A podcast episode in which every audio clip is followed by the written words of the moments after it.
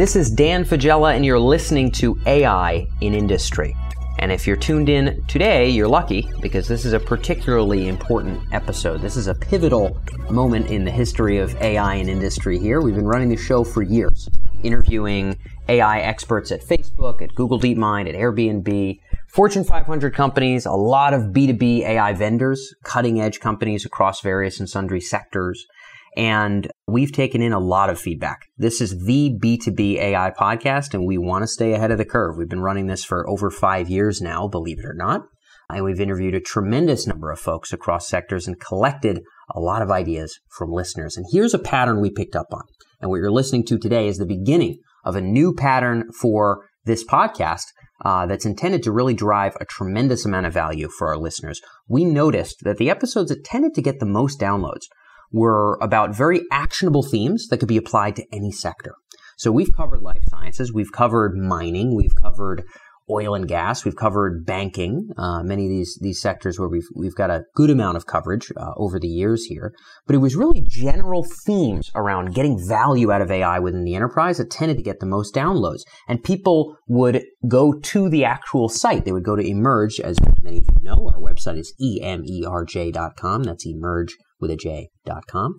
Uh, they'd go to Emerj to sort and sift through all the use cases. We have thousands of articles. I mean, you can find NLP and insurance, uh, computer vision and banking, recommendation systems for e-commerce in India, in the United States. I mean, you can find any way to slice and dice really detailed AI use cases with demo videos, with company breakdowns on emerj.com. I mean, that, that's what we do. We map the capability space of AI. That is our core capability here at Emerj. So people would go to the site to do that exploring, but the episodes they would download the most would be broad episodes about actionable insights for kind of taking action on AI, picking projects, getting ROI, adopting artificial intelligence, automating processes, sort of broad themes. And so here's what we've decided to do with the future of the podcast. Moving forward, every month on AI and industry, we're going to pick an individual theme. And this month, in the month of August 2019 for the first time ever. For the entire month, all of our episodes every week, and we're publishing every Tuesday now. We've, we've decided to move our publish date to Tuesday. All of our episodes every week are going to focus on the theme of artificial intelligence adoption throughout the entire month of August. And when we move into September, we'll be shifting over the theme to the return on investment of AI, how to ensure the return on investment. So AI adoption is going to be entirely about getting started. Um, and in this sort of series, we've decided to kind of build up based on some of our own research insights. So we have four expert interviews with you with uh, great experts from big companies like Comcast, uh, like NVIDIA, uh, who are going to be sharing their insights on getting started with artificial intelligence. In the fifth episode, we're going to be deep diving into some of our research here at Emerj. We recently finished uh, a report on sort of getting started with AI, pooling the insights from over 50 of our top interviews here on the AI and Industry podcast. Big project. Um, and our fifth episode is going to be about some of our best practices uh, from working with clients and from distilling insights across sectors, from high tech, big tech, fast moving AI based companies, your Airbnbs and your Facebooks, and from the enterprise stodgier, older firms that are now upgrading their systems with artificial intelligence. Where's the middle ground there for AI adoption? We're going to be grounding this series in our own research, and we'll be doing the same thing uh, for the ROI series, which is coming up next month. So this is a longer intro than you're usually going to hear. I'm saying this because many of you have been tuned in for 18 months, 24 months. We have people who've been listening to the show for four years. And I want you to know this is a shift. We are changing things because we want an entire month to be focused on a particular actionable topic. So when you show up to the table and we're talking about picking an AI project, we're talking about moving into an AI initiative and actually adopting AI, you'll be the smartest one in the room. That's the goal with this series. And we've interviewed folks that can bring that heat to the table. Our first interview in this series in August here in 2019 is with Vlad Sejnoha. Vlad is a partner at Glasswing Ventures. Glasswing Ventures is an AI focused VC firm here in the Boston area. Vlad spent many years as the chief technology officer at Nuance Communications, a multi-billion dollar firm and arguably one of the best known natural language processing companies on the planet. Vlad knows a lot about AI adoption in the major sectors where Nuance was based and now is focused on a tremendous number of sectors and is advising a number of companies, AI based firms with Glasswing. Um, and Vlad brings to the table some of his thoughts on AI adoption, best practices. The way that these episodes are going to break down is as follows. For each episode, I'm going to sort of tee up the three big insights that you'll learn in this episode.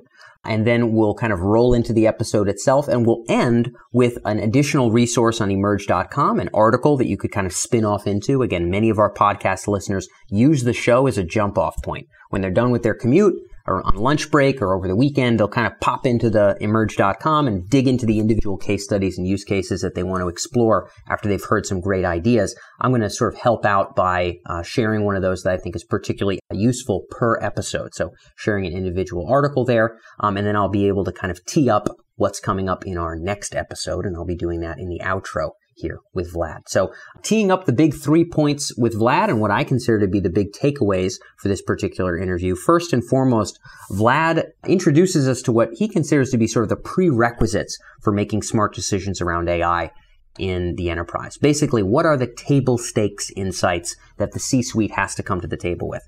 Um, he talks about the dangers of relying entirely on consultants or vendor companies for insights and really being able to gain some of those ideas in the C-suite itself. Second, Vlad talks about being able to develop a BS ometer. In other words, being able to determine when a vendor is saying something, a consultant is saying something, someone's making a claim about AI, is this real or is this not? And how critical that is for business leadership. And lastly, he talks about the importance of starting small. Why sometimes in an existing organization, it makes sense to cherry pick the right AI project. And Vlad shares some of his ideas about how he would go about choosing a first AI project within a business as well. So you will not want to miss that. That is our last question together in this episode. So without further ado, this is the first episode in our new format of AI in industry. Uh, we're going to roll in with Vlad here. Let's dive right in.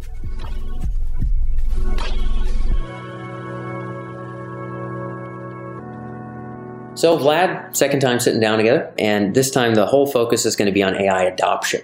17 years sort of selling this stuff into the enterprise. When it comes to misconceptions that business people have about AI that might be barriers to fruitfully adopting AI, what are those big ones for you? Well, first of all, it's a pleasure to be here again, Dan. And uh, it's as usual, you bring along a big subject, a lot to say here. Maybe uh, one place to start is that there are some misconceptions that relate to what AI actually is. And at the highest level, it's usually defined as building systems which in some way emulate human intelligence. And that obviously takes many forms. Yet I think if you ask a lot of people will assume that AI means machine learning and extracting patterns from data.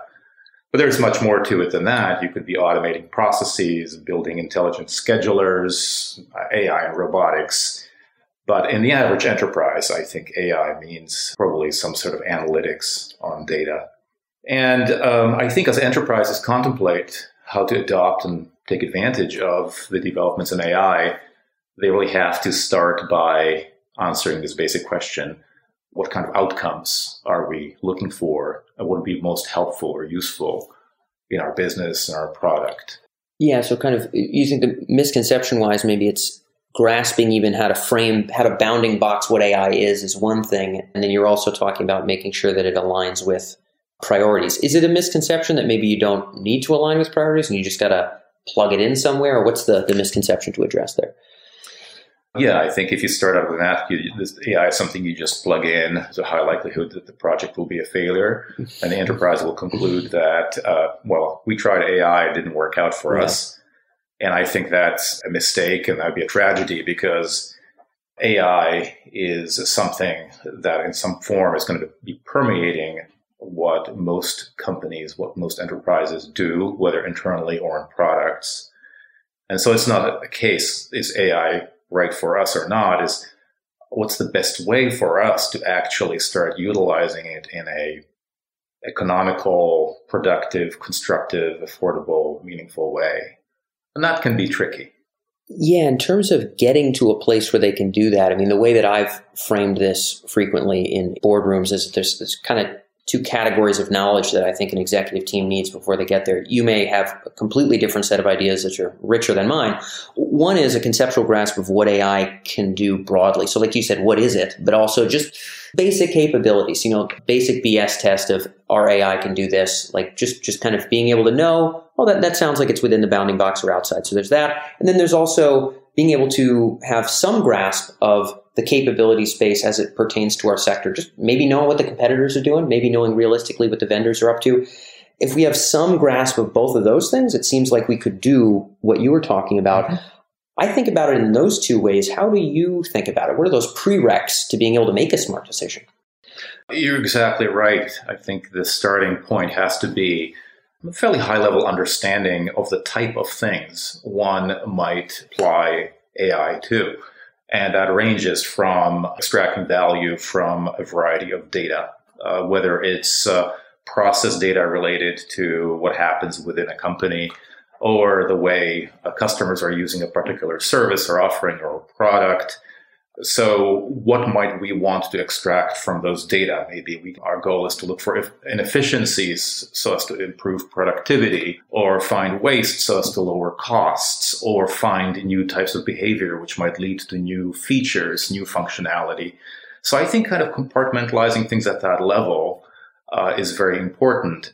Obviously, understanding what others are doing, those are great sort of existence proofs. Hey, it's possible to do this uh, so work by analogy. Yeah. Is what so and so doing applicable to me in some way? Uh, at the next level, you can then, and maybe that that's when you involve your technical people, try to map the problem. If we're still talking about analytics here, um, what are we doing? Are we trying to discover new patterns in data, sort of bottom up clustering, find what's there? I don't know. Or is it detection? I know exactly what I want to look for. Now I have to find a way of discovering it when it happens. Uh, do I need prediction? Do I need to build models that say, hey, if this is happening, there's a high likelihood some other event will happen. Maybe it'll be a part failure. Maybe it'll be price of a stock goes up. Possibilities are infinite. Another area entirely is automating processes. And that's when we, for example, get into conversational AI companies build virtual assistants or chatbots or ways to help uh, agents who are dealing with uh, customers and callers. That's a completely different set of technology and different technology stack. So, starting by really kind of understanding your world and mapping it into these known quantities, I think, is a good step. Yeah. So, in order to, I guess, not surprising here for the folks tuned in, overcoming misconceptions involves maybe drinking in the right conceptions to start with. You know, what, what, what is the ground kind of reality of what AI is up to? You know, what are we, we able to do? What are our core problems?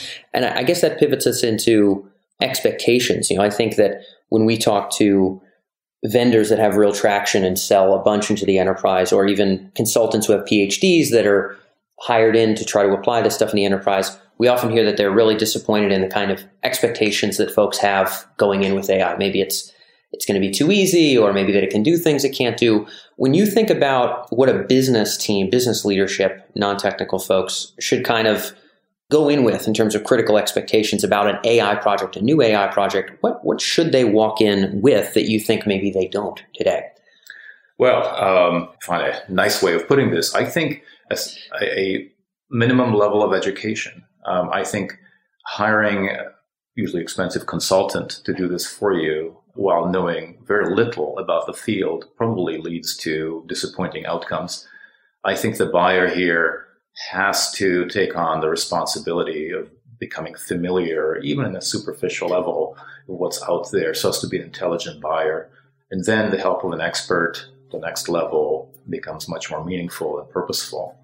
And this is a new frontier, and I understand that a lot of it seems uh, overwhelming and scary, but there is an increasing amount of good information about AI. And I think what you at Emerj are doing is, is very helpful in this regard. Buyers need to show that initiative and tune in. Yeah, that, that's that's I think what we're trying to solve at. So high high praise from Vlad. But the idea I think is that there are ways to get conceptual grasps and to also understand the landscape in a way where you never write a lick of code, but you can still have a better BS meter than anybody else in the room Um, and like you said, there's there's resources for that. Hopefully, those of you tuned and in becoming familiar with just some of these basic concepts we uh, we talked about earlier. NLP, what is classification? automation. What is prediction? Yeah. What kind of applications lend themselves to current AI techniques? Yep. That's yeah. So being being an educated buyer, I, I, use the analogy. I don't know if you might have a better one. Of uh, Machiavelli talks about relying on mercenaries uh, in in war, and that at the end of the day, there win pluses or, and minuses. W- w- yeah, win or lose, they're still sort of going to kind of have you by the, you know, and there's something to be said of that with consultants as well. If the expertise that brought this vendor in or that made this decision is outside of your company, how are you going to keep running it? And how do you know it's the right choice? And I think you're bringing up an inevitable point for execs is know your stuff to a level where you can feel confident about the decision, not just that you like this expensive consultant. It sounds like you're not against using them, but you no, are no. A, you're advocating an augmentation of an existing base knowledge as opposed to outsourcing the thinking. Using external resources is incredibly valuable and in fact frequently a very economical way of accomplishing specific goals, but building an internal competency and minimal level of expertise in this area, I think, is now kind of table stakes. Uh, more and more companies now have a chief data officer. More and more companies have a chief security officer. These are functions that you wouldn't want to rely on external resources for, right? This is something you have to do on a daily basis. And I think AI, in the broadest sense, to the extent it starts permeating software, will be that function as well. I like the phrasing table stakes. Uh, hopefully, that lesson sinks into the folks tuned in. Again, I don't think everybody has to even go so far as taking Andrew Ng's Coursera course or anything. Just getting the concepts, having a fundamental understanding, sort of like IT. You know, there's probably some point in the 50s where you or 60s even, you didn't even have to know much about computers, and you know, because that was kind of wacky, wild future stuff. But at some point, if you're going to run a company, you know, you can't have horrible assumptions. You got to know the basics. And I think we're, we're kind of at that point uh, with AI. Before moving on to our final question about picking an AI project, which I'm, I'm sure you'll have some excellent insights on, on the topic of consultants here, you know, there's there's a right time, there's a wrong time, there's kind of a, a right and wrong place. Any general advice around when it might be the right time to kind of augment you know our own internal knowledge to bring in a, a, consultant as opposed to, to just a vendor. You know when when we might want to cross that chasm because there's probably people who jump the gun and maybe people who hold off for too long. Any rules of thumb at all? Well so caveat emptor again back to the idea of an intelligent buyer. So let's assume that an executive in a company has educated him or herself a lot of resources at the appropriate level. I mean, for example, you could read articles on Medium for a few months and understand what the landscape seems to be. Then uh, bring in a consultant and not to actually implement a project, but help you look for opportunities. Break the problem down in the ways we discussed earlier. What sort of functionality are you looking to implement? Is it a productivity play? Is it value from data? Is it something else? And then get into the next level, which is, well, what, what will it take to actually do this in terms of maybe some new infrastructure? Maybe I don't have a good data backbone in my company and the data are haphazard. Maybe we have to solve that first. Uh, what do we do about talent? Who do we need in house to actually work with the consultants and uh, absorb the learnings and make them a part of the company's knowledge base? Yes, yeah, so you're going to talk about this almost physically to some degree. We have that ground understanding that you sort of have to have the table stakes knowledge. Don't have to be a genius, but be able to talk shop at a business level. Then maybe the consultant value is in fleshing out the landscape, looking at the possibilities, checking your assumptions. And then, you know, from that, we can start to prioritize and say, okay, of these things that are priority, practical What's this going to cost? What are the data requirements? What are the talent requirements? So it seems like maybe any executive team that's starting from scratch could sort of think about those three layers. Is that is that a safe synopsis? I guess. I think so. Okay. I think so. And then uh, I would strongly advocate that any actual work not begin until you have a really crisp definition of what you're trying to accomplish, how you're going to go about accomplishing it, and optimize specific business metrics you know, common fallacy is to say, well, we have some data and we'll hire a data scientist. The data scientist will swim in the data for a while, build some models that achieve high accuracy by some measure. Then we'll see if we can plug that into something and derive business value. It rarely works. Yeah. This is exactly the sort of playbook we uh, try to enforce with our portfolio companies at Glasswing Ventures. Say, start from the business problem, the pain point, quantify it the best you can, and then work your way backwards toward what technology and data you need. It's not technology up, it's business problem down. I'm not even a VC, but I sympathize so much with your set of issues because I can't tell you how many companies I see that have raised 20 million and the homepage is applied AI. That's the value prop. And it's like pharma, you know, transportation, such and such, fraud, right? And it, it's like they're getting dollars, right? Because you get some guy that spins out of, you know, I don't know, Oracle somewhere, Google somewhere, and has buddies who can raise money with him, but it, it just starts as, man, we got some neat algorithms. And uh, right. where can we plug this stuff in? Look, there are instances where the new algorithm is so new and so transformational yeah, yeah. that it might be a good bet to say, look, we're bound to find an application that can only be solved this way. Yep. But by and large, that's not the case. Yeah, for most of, of ye enterprise listeners, be careful with that approach unless AI is somehow your core competency and you have R&D budgets to boot. By the way, this is, this is one other fallacy that, that, that might be worth noting the tools that are available now, uh, the cloud stacks that uh, support end to end machine learning using the very latest deep learning uh, implemented on cloud based GPUs are so easy to use now that there's a temptation to assume that doing AI and machine learning is just another form of IT, software development. And it's not. And it is an empirical science where you have to have the ability to set up experiments, be strict about sequestering representative test data that actually show how the end user or the process really works that you don't work with, measure performance using some metric that directly maps onto your business problem. So that is something where people do need to pay money for the right talent. Yeah. Um, so we're back to misconceptions here, listeners. We're going into our last question, but misconception AI is not IT. The, the plug it in analogy is not apt. The doing science from scratch, the iterating, the uncertainty, this is the reality to, uh, to accept. And I guess, you know, with that sort of understanding, hopefully taken to heart by listeners, I know a lot of folks are thinking about where do we move first? I, I, certainly don't advocate people do AI for AI's own sake. I, I, imagine you don't either. But when it comes time to this is a capability we have to build. This is something where we, you know, could potentially see some areas where it could benefit us. Do we want to take a big bite out of a big business problem? Do we want to do small stuff that's in a sandbox that lets us build some confidence? How do you help a bigger organization find where to snipe kind of project number one? Well, so I'm a believer that, as I said, AI will now be a part and parcel of the way companies do business. So I think people should view this as a long term investment. This is what we're going to do going forward. And now let's decide how and how much and how quickly. I think uh, companies should start fairly modestly. Don't be over ambitious. We're going to transform everything we do yeah. with AI within next year. Will probably not work out as, yeah. as you expect, as you hope. So pick a small problem. This will teach you what's easy, what's hard, what's missing, what's already there. I mentioned the data backbone. Are you capturing the right da- data in your enterprise and from your customers? Are you storing them properly? Spend a lot of time defining the problem, setting up the problem.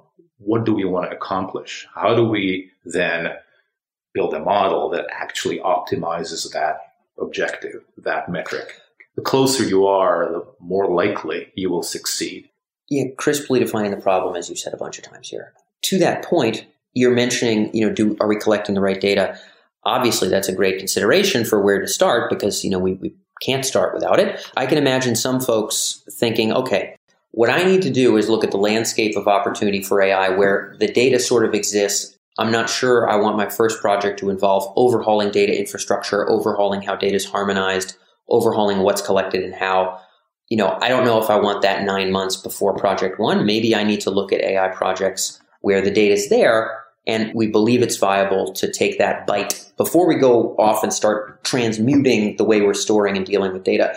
Is that a is that a generally more advocatable position in your opinion or I, I think so i think this divide and conquer approach makes a lot of sense But it's important, of course, that there be some data available initially. You, you really can't start without it.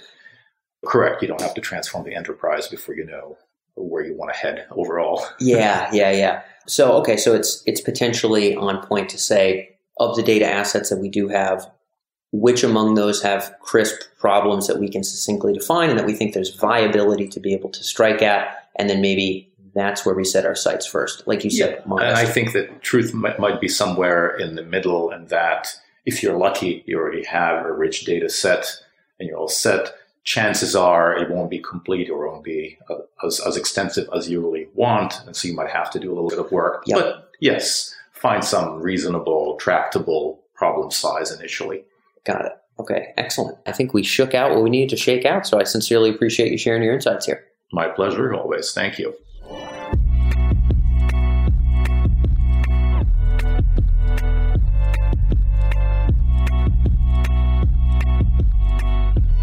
So that's it for this episode on the AI and Industry podcast. This is the first in our series of AI adoption that's going to be happening every single week throughout the entire month of August. The resource that I'm going to be referencing here, and from any of you who are tuned in right now, whether you download this on SoundCloud, whether you find us on Stitcher, many of you are accessing us through iTunes as well. If you check out the podcast itself, you can just Google AI in industry. There are sort of show notes for every episode. So you can go there and check it out and we'll make sure that we link these related resources in every show notes. So in the show notes for this episode, is an article called How to Apply Machine Learning to Business Problems. Vlad uh, was kind enough to give us a little bit of a compliment in this episode, which I appreciate a lot coming from Vlad. And we work a lot on sort of building some of that core competency uh, with C-suite teams. How to apply machine learning to business problems is a bit of a framework for thinking through what in front of me might machine learning be able to address.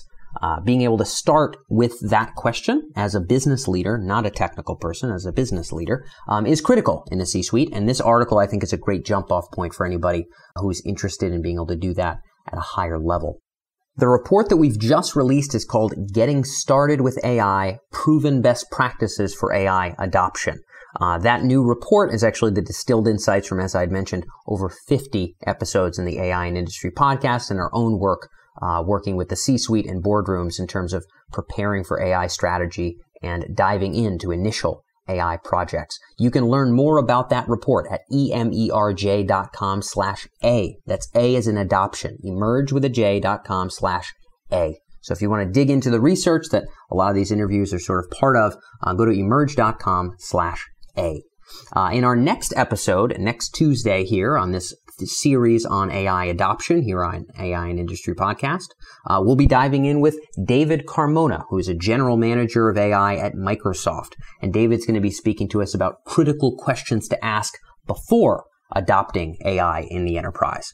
So make sure to stay tuned for that next episode. Looking forward to seeing how this series shakes out and share your thoughts with me. Feel free to ping me on LinkedIn, Dan Faggella, very easy to find on LinkedIn. Many of our longtime subscribers have pinged me on many an occasion about episodes that they like or they don't like or suggestions that they have. Uh, ping me there with what you think about this new format. Um, and keep me posted. I'm really excited to see what people think. We're really trying to drive a tremendous amount of value here in August and bring a lot to the table in terms of additional resources and the right kind of related episodes throughout the month. So bear in mind the intros and outros will be vastly shorter for the rest of this series. I just wanted to kind of make a big noise about sort of the big change and make sure that everybody knows what the new format is rolling forward. Again, I know many of you have been with us for years, which I sincerely appreciate, and we hope that this is going to make AI and industry more valuable than ever. So tune in next week for David Carmona, General Manager of AI at Microsoft, uh, and I will catch you next time on AI and Industry.